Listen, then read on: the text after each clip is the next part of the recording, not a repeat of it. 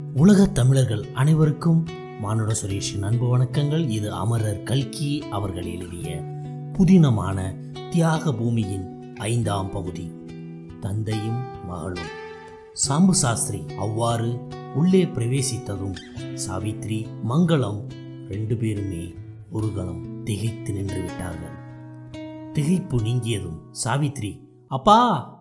என்று அலறிக்கண்டு ஓடிப்போய் சாம்பு சாஸ்திரியை கட்டிப்பிடித்து கொண்டாள். சாஸ்திரி மங்களா? என்று சொல்லி அவளை ஒரு தடவை ஏறிட்டு பார்த்தாள். மங்களம் ஒன்றும் பதில் சொல்லாமல் திரும்பி விடுவிடுவென்று சமையல் அறைக்குள் சென்றாள். சாஸ்திரி சாவித்திரியை தழுவி அழைத்து கொண்டு உள்ளே வந்து தாழ்வாரத்தில் போட்டிருந்த விசு பலகையில் உட்கார்ந்தார் சாவித்திரியையும் தம் அருகில் உட்கார வைத்தார் குழந்தை அவருடைய மடியில் முகத்தை வைத்து படுத்தபடி விசிக்கத் தொடங்கினாள். சமையலுள்ளில் சற்று உரத்த குரலில் சாம்பு சாஸ்திரியின் காதின் விழும்படியாக பின்வரும் சம்பாசனை நடந்தது. அடி பெண்ணே நான் அப்பவே சொன்னனே இல்லையோ? நீ விளையாட்டுக்காக ஒரு காரியத்தை செய்ய போக அவர் நிஜம்தான்னு நினச்சுண்டாலும் நினச்சிக்குவார். வேணாம்னு சொன்னால் கேட்டாதானே நினச்சுண்டா நினச்சிருக்கட்டுமே கல்யாணம் ஆக போகிற பொண்ணை கரண்டியை காய்ச்சி சுடுறதுக்கு இங்கே யாருக்காவது பைத்தியம் பிடிச்சிருக்கா என்ன? என்றாள் மங்களம். இல்லடி கரைக்கிறவர் கரைச்சா கல்லும் கரையும் என்கிறாப்புல. இந்த பொண்ணு எல்லாத்தையும் பொல்லாத்தையும் ஏற்கனவே சொல்லி வச்சுட்டு இருக்காளே என்றாள் மங்களத்தின் தாயார். வேணும்னா இனிமே அவர் வெளியில் போகிற போது பொண்ணையும் கூடயே அழைச்சிட்டு போட்டோம். அவள் இம்சையை இத்தனை நாளும் பொறுத்து பொறுத்து பார்த்தாச்சு. இனிமே என்னால் பொறுக்க முடியாது என்றாள் மங்களம். இதையெல்லாம் கேட்டுக்கொண்டிருந்த சாஸ்திரி சாந்தமான குரலில் குழந்தை சித்திக்கு கோபம் ஊட்டுறதுக்கு நீ என்ன பண்ணின அம்மா? என்று கேட்டார். சாவித்ரி விசித்து கொண்டே நான் ஒன்றும் பண்ணலை அப்பா. பூஜைக்கு பூத்தொடுத்துண்டு இருந்தேன் சித்தி என்ன கிணத்துலேருந்து ஜலத்தை கொண்டு வர்றதுக்கு கூப்பிட்டாள். காலையிலிருந்து இருபது குடம் கொண்டு வந்து கொட்டிட்டேன்ப்பா இதோ பூவை தொடுத்து வச்சுட்டு வரேன்னு சொன்னேன். அதுக்காக கரண்டியை பழுக்க பழுக்க காய்ச்சி எடு எடுத்துண்டு சுடுறதுக்கு வந்தாப்பா. என்று சொல்லி பலமாக அழத் தொடங்கினான். சாம்பு சாஸ்திரி அப்பொழுது பழைய சம்பவம் ஒன்று ஞாபகத்துக்கு வந்தது. பத்து வருஷத்துக்கு முன்னால் நடந்ததென்றாலும் நேற்றுதான் நடந்தது போல் சம்பவம் அவர் மனக்கண் முன்னால் தோன்றியது. சாஸ்திரி மாட்டுக்கொட்டையில் இருந்தால் சந்தையிலிருந்து புதிதாக வாங்கி கொண்டு கொண்டிருந்த உயர் ஜாதி உசுலாயர் மாடுகளை பார்வையிட்டு கொண்டிருந்தார். ரூபாய் இருபத்தைம்பது கொடுத்தாலும் புரண்டாப்பா என்று நல்லானை பார்த்து சொன்னார். அப்பொழுது தண்ணீரில் ஏதோ விழுந்தது போல் ஒரு சத்தம் எங்கிருந்தோ கேட்டது. சின்ன சத்தம்தான். ஆனாலும் அவரது இருதயத்தை அவ்வாறு வேதித்தது. அதன் காரணம் அடுத்த வினாடியே தெரிய வந்தது. ஐயோ குழந்தை கிணத்துல விழுந்துடுத்தே! என்றது ஒரு தீனமான குரல். அது அவருடைய அத்தை கிழவியின் குரல். அத்தையின் குரலுக்கு எதிரொலியைப் போல் சாம்பசாஸ்திரியும் ஐயோ! என்றார். உடனே விரைந்து ஓட வேண்டும் என்று அவர் மனம் துடித்தது. ஆனால் அந்த சமயத்தில் அவருடைய கால்கள் சொன்னபடி கேட்டால்தானே அவர் இரண்டடி வைப்பதற்கு முன்னால் தடுமாறி கீழே விழுந்தார். அதிர்ஷ்டவசமாக அச்சமயம் இன்னொரு மனிதரின் கால்கள் சொன்னபடி கேட்டன.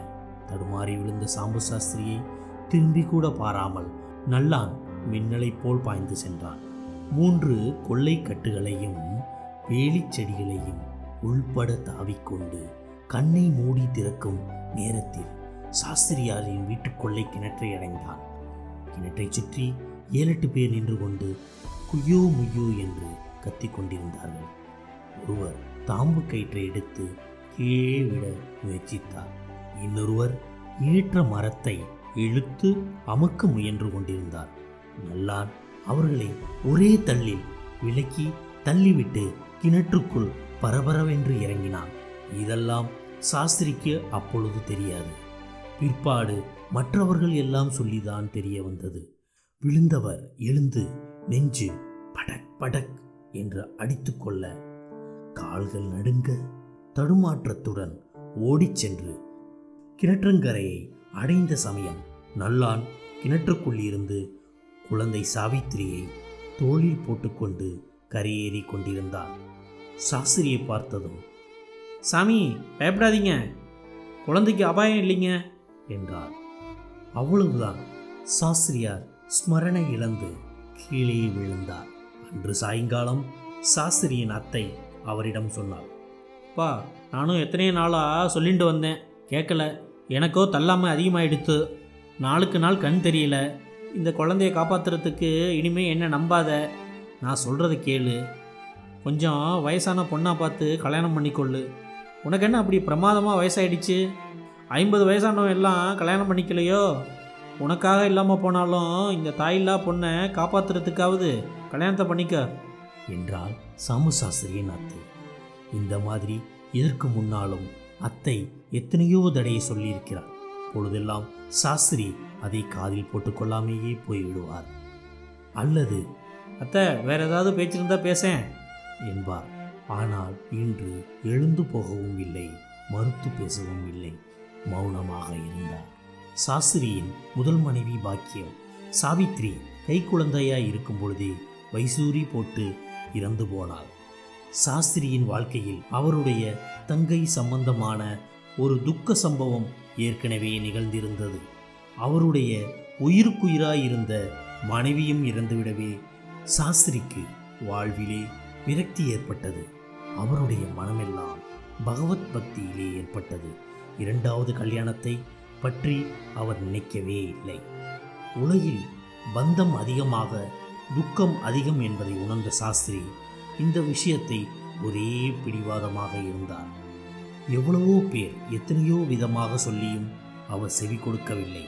ஆனால் இன்று நடந்த சம்பவத்திற்கு பிறகு அவருடைய மனம் மாறிவிட்டது.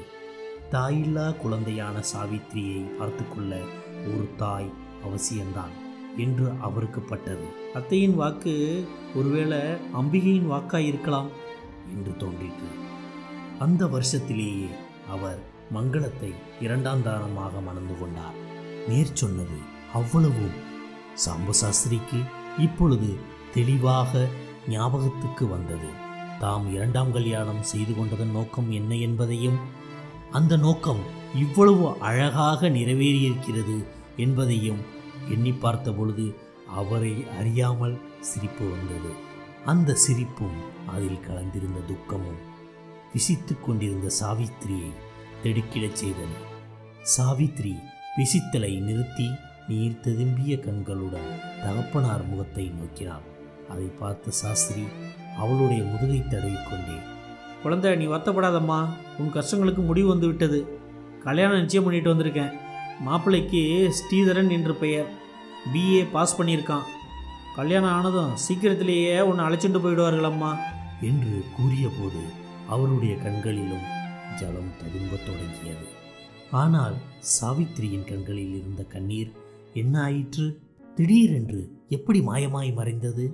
அவளுடைய முகம் ஒரு கன நேரத்தில் இப்படி மலர்ந்து விட்டதே. என்ன அதிசயம். அது இருக்கட்டும்ப்பா. எத்தனை நாளியாச்சு? நீங்கள் இன்னும் பட்னியாக இருக்கீங்களே.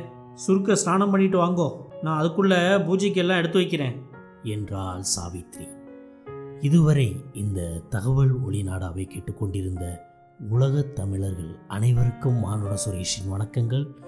இதன் அடுத்த பாகத்தை அடுத்த பகுதியில் பார்க்கலாம்.